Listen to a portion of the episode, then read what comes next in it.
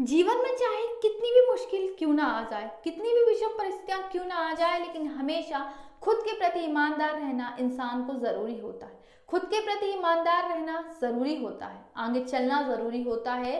चाहे कितने भी मुश्किल हालात क्यों ना पैदा हो जाए, लेकिन खुद के प्रति ईमानदार रहना ज़रूरी होता है। इंसान को लगता है ना कई बार कि वो दुनिया को मूर्ख बना रहा है, कोई बात नहीं, लेकिन जब उसे लगने लगे ना कि वो खुद को मूर्ख बना रहा है, तो अक्सर ये चीज़ गलत होती है, क्योंकि वो उसे खत्म कर देती है, अंदर ही अंदर उसे घुटन पैदा कर देती है, जो उसे कारण देती है खेद प्रकट करने का, जो कि सबसे बुरा होता है।